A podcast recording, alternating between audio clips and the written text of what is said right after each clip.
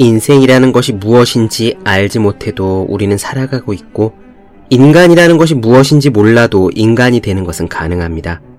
정말 무언가를 알기 위한 가장 좋은 방법은 그 무언가를 알지 못하는 상태에서라도 일단 무언가를 해본다라는 게 아닐까요? 일본 소설가 다카하시 게니치로의 말입니다. 괴짜 소설가 다카하시 게니치로는 어엿한 대학 교수이기도 합니다. 하지만 그가 가르치는 소설 쓰기 레슨은 보통의 수업과는 조금 달라요. 그는 아기처럼 흉내내기를 강조합니다. 많은 소설을 읽고 자신이 꽂힌 소설과 놀면서 그 소설을 흉내내보는 것이 그가 말하는 소설 작법입니다. 무엇인가를 배우고자 할 때 가장 좋은 방법은 일단 그거를 해보는 것이고, 그 점에 있어서는 설사 한 번도 해본 적 없는 일이라고 하더라도 다르지 않아요. 우리는 걸음마를 통해서 걸음을 배웠고 옹알이를 해서 말을 배웠습니다. 공부도 마찬가지예요.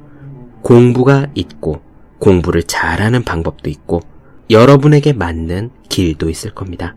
그 길에는 여러분만이 닿을 수 있어요. 방법을 명심하세요. 달리는 방법은 달리기를 통해서만 배울 수 있습니다. 책상 위에 놓기만 해도 공부하고 싶어지는 365 혼공 캘린더, 괴짜 소설가 공부하는 방법을 말하다의 한 대목으로 시작합니다.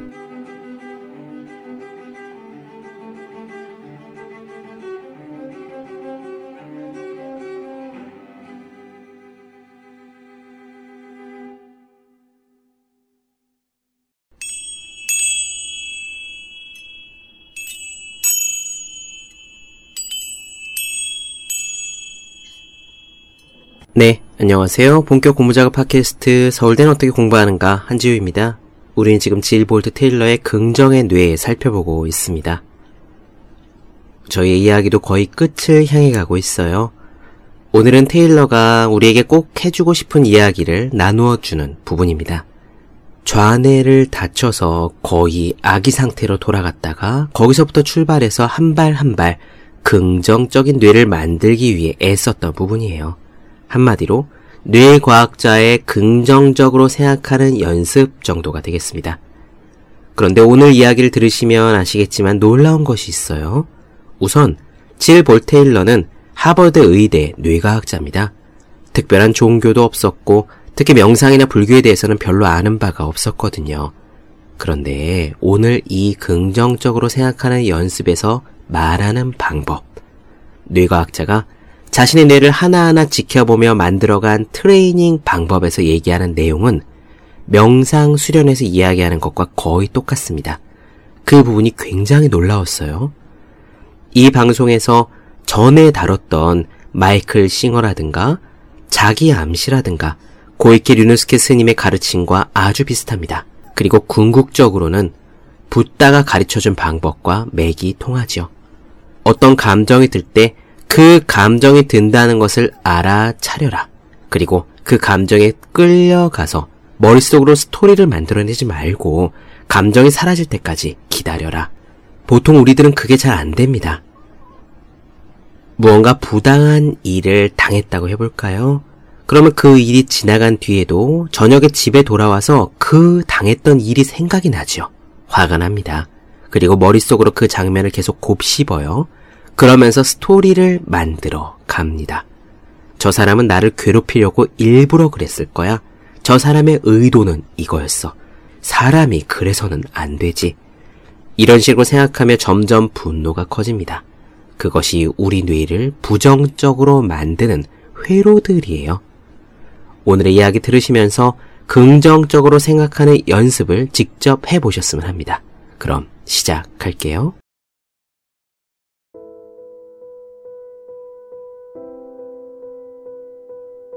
나는 책임감이란 특정 순간 감각계로 들어오는 자극에 어떻게 반응할지 선택하는 능력이라고 정의한다. 실제로 영어로 책임감을 뜻하는 responsibility는 response 그리고 ability, 즉 반응하는 능력이다. 물론 자동적으로 활성화되는 감정 프로그램, 변연계 프로그램도 있는데 하나의 프로그램이 활성화되었다가 완전히 멈추는 데는 90초 정도가 걸린다. 예를 들어 분노라는 감정은 자동적으로 유발되도록 설계된 반응이다. 어떤 계기로 인해 뇌가 분비한 화학물질이 몸에 차오르고 우리는 생리적인 반응을 겪게 된다. 최초의 자극이 있고 90초 안에 분노를 구성하는 화학 성분이 혈류에서 완전히 빠져나가면 우리의 자동 반응은 끝이 난다. 그런데 90초가 지난 후에도 여전히 화가 나 있다면 그것은 그 회로가 계속해서 돌도록 스스로 의식적으로 선택했기 때문이다. 순간순간 우리는 신경회로에 다시 접속할지 아니면 감정을 스쳐 지나가는 단순한 생리현상으로 사라지게 할지 선택하는 것이다. 왼쪽 뇌와 오른쪽 뇌의 성격을 받아들이는 문제와 관련해서 흥미로운 것은 어떤 상황이든 다르게 대처할 수 있는 방법이 있다는 거다. 같은 양의 물이 든 컵을 보고도 물이 겨우 반밖에 안 찼다고 할 수도 있고 반이나 찼다고 할 수도 있는 것처럼 말이다. 대부분의 사람들은 모르고 있지만 우리는 매 순간 어떻게 반응할지 무의식적으로 선택한다. 때 미리 프로그래밍된 반응의 패턴에 익숙해져 자동 조정 장치에 우리의 삶을 맡기기가 쉽다. 나는 변연기에서 벌어지고 있는 감정적인 일에 더 많이 우리가 주목할수록 내가 생각하고 느끼는 것을 선택할 수 있는 결정권이 많아진다는 사실을 깨달았다. 그래서 자동 회로가 어떤 선택을 내리는지 주시하면서 힘을 기르고 의식적으로 더 많은 선택을 내린다. 장기적으로는 내 삶의 모습을 내가 책임지려는 것이다. 요즘 나는 나의 뇌에 매료되어 대부분의 시간을 생각에 관해 생각하며 보낸다. 소크라테스도 이렇게 말하지 않았는가? 검토되지 않은 삶은 살아갈 가치가 없다. 그렇다. 고통을 안겨주는 생각은 할 필요가 없다는 깨달음은 그 무엇보다 큰 힘이 되었다. 어떤 고통스러운 생각을 하더라도 내가 자발적으로 그 감정 회로에 접속했다는 것을 알기만 하면 괜찮아진다. 결국 그 생각을 멈출 의식적인 힘이 내게 있다는 것을 알기 때문이다. 몸 상태나 심정이 어떻든 상관없이 언제든 오른쪽 의식으로 넘어가 평화롭고 사랑스러운 마음을 선택할 수 있다. 내 좋은 친구 제리 제시프 박사는 평화는 우리가 도달하려는 곳이 아니라 지금 시작하는 곳에 있어야 한다라는 철학에 따라 살아간다. 나는 이 말을 이렇게 해석한다. 우리는 오른쪽 뇌의 평화로운 의식에서 출발해야 하며 왼쪽 뇌의 능력을 사용해서 바깥 세상과 상호작용을 해야 한다고. 다시 한번 이야기하자. 우리는 오른쪽 뇌의 평화로운 의식에서 출발해서 왼쪽 뇌의 능력을 사용해서 바깥 세상과 상호작용을 해야 한다. 사람마다 뇌가 다르긴 하지만 내가 실제로 겪은 몇 가지 간단한 사항들을 여러분들에게 알려주고자 한다. 내가 주위의 에너지에 어떻게 영향을 주는지 유심히 관찰하고 자각할수록 내 생각과 감정이 더 큰 결정권을 갖게 되는 것 같다. 내 삶이 어떻게 흘러가고 있는지 확인하기 위해 나는 내 주위에서 에너지가 어떻게 흘러가고 멈추는지 면밀히 주시한다. 망가졌던 왼쪽 뇌가 회복해서 왼쪽 뇌의 이야기꾼 기질이 다시 정상으로 돌아오자 내 마음은 무모한 이야기를 지어내고 부정적인 사고 패턴으로 돌아가려는 경향을 보였다. 나는 깜짝 놀랐다. 그리고 이런 부정적인 사고나 감정의 순환 회로에서 빠져나오는 첫 번째 단계는 지금 이런 회로에 엮여 있다는 사실을 알아채는 것이라는 것 또한 알았다. 물론 자신의 뇌가 스스로에게 하는 마음속의 목소리에 주목하는 것이 익숙한 사람들도 있다. 하지만 내가 가르치는 많은 대학생들은 뇌가 자신에게 말하는 내면의 목소리를 그저 관찰만 하는 것도 정신적으로는 아주 피곤하다며 불평을 쏟아놓았다. 공평한 증인의 입장에서 뇌의 소리를 듣는 법을 배우려면 연습과 인내가 필요하다. 뇌가 지금 어떤 인지적인 회로를 가동하고 있는지 파악하고 나면 이제 이런 회로가 내 몸 안에 생리적으로 어떤 느낌을 주는지에 집중할 차례다. 동공이 팽창했나? 호흡이 깊거나 얕아졌나? 가슴이 답답한가? 혹은 머리가 멍한가? 뇌가 아주 단정적이거나 비생산적이거나 동제불능으로 느껴지는 회로를 가동할 때면 나는 정서적 생리적 반응이 사라질 때까지 90초를 기다린다. 이어서 아이를 대하듯이 뇌에게 차분하게 이야기한다. 생각하는 내 능력은 높이 사지만 나는 더 이상 이런 부정적인 생각에는 관심이 없어. 그러니 여기서 멈추자. 이렇게 뇌에게 특정한 사고 패턴에 끌려가는 것을 중단하라고 요청하는 것이다. 물론 사람들마다 이런 의도를 전달하는 방식은 다소 다르다.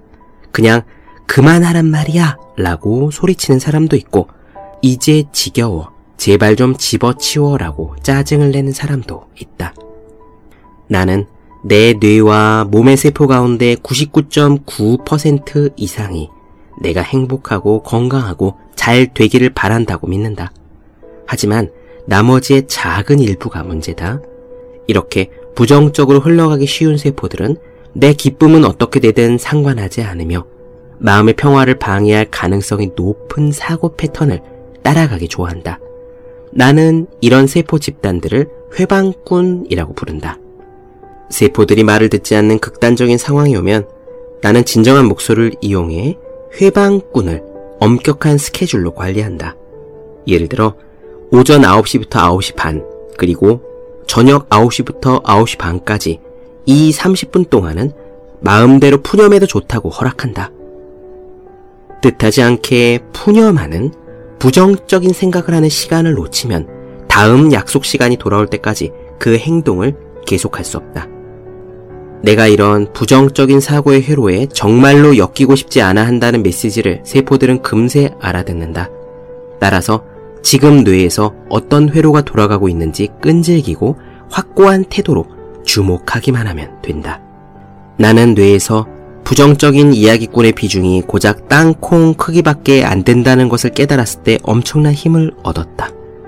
이런 부정적인 세포들이 침묵한다면 내 삶이 얼마나 아름다워질 것인가? 말은 이렇게 하지만 가끔 내 이야기꾼들이 기발한 전략으로 맞서 올 때가 있다. 조용히 하라는 말을 들으면 한동안은 가만히 있지만 얼마 지난 뒤에 금지된 신경회로를 다시 가동하는 것이다. 내가 끈질기게 다른 것에 마음을 집중하지 않으면 원치 않는 이 부정적인 회로는 힘을 얻어서 언뜻 내 마음을 점령한다. 이에 맞서기에 나는 필요할 때마다 의식을 집중시킬 수 있는 몇 가지를 항상 염두에 두고 있다. 더 찬찬히 살펴보고 싶은 것, 내게 대단한 기쁨을 주는 것, 내가 하고 싶은 것. 어떻게든 부정적인 생각으로부터 마음을 돌려 세워야 할 때면 이런 것들을 머릿속에 떠올린다. 뇌의 세포와 대화하면서 많은 시간을 보내다 보니 내 몸을 구성하는 50조 개의 분자적 지성과 언더 사랑에 빠졌다. 세포들이 생생하게 움직이며 서로 완벽한 조화를 이루는 것이 너무도 고마웠고 그것들이 내 건강을 유지해줄 것임을 추호도 의심하지 않았다. 지금도 아침에 일어나면 맨 처음으로 그리고 밤에 잠들기 전 마지막으로 양손을 맞잡은 채 세포들에게 멋진 하루를 만들어줘서 고맙다고 말한다. 고마워 친구들, 이렇게 멋진 하루를 보내게 해줘서. 이렇게 스스로에게 말을 하면 마음속에 감사의 마음이 흘러넘친다. 이어서 이렇게 부탁한다. 제발 나를 치료해줘. 그리고는 면역세포들이 반응하는 것을 머릿속으로 상상한다. 집중하는 인간의 뇌보다 더 막강한 것은 세상에 없다. 언어를 통해 우리의 왼쪽 뇌는 몸의 치료와 회복을 지시하거나 방해할 수 있다. 언어와 자아를 담당하는 왼쪽 뇌는 50조 개의 분자적 지성을 한꺼번에 움직이는 응원 단장과도 같다. 내가 세포들에게 주기적으로 그래 잘하고 있어 라고 격려를 보내면 세포들은 치료 환경을 강화하는 진동을 몸속에서 만들어낸다. 세포들이 건강하고 행복할 때 나도 건강하고 행복할 수 있다.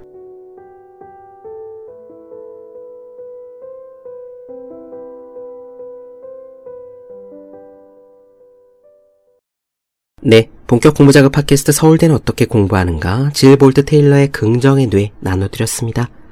더 많은 이야기가 궁금하신 분들, 질문사항 있으신 분들은 제 네이버 블로그 허생의 즐거운 편지, 다음 카카오 브런치 한재우의 브런치, 인스타그램에서 해시태그 서울대는 어떻게 공부하는가, 유튜브에서 서울대는 어떻게 공부하는가 검색해주시면 좋겠습니다. 또 혼자 공부하는 사람의 필수품, 왜 이런 책이 지금까지 없었을까?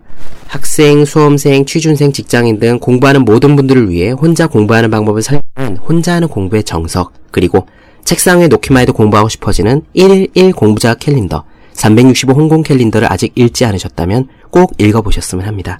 분명 도움이 되실 거예요. 그럼 오늘은 여기까지 하겠습니다. 전 다음 시간에 뵐게요. 여러분 모두 열심히 공부하십시오. 저도 열심히 하겠습니다.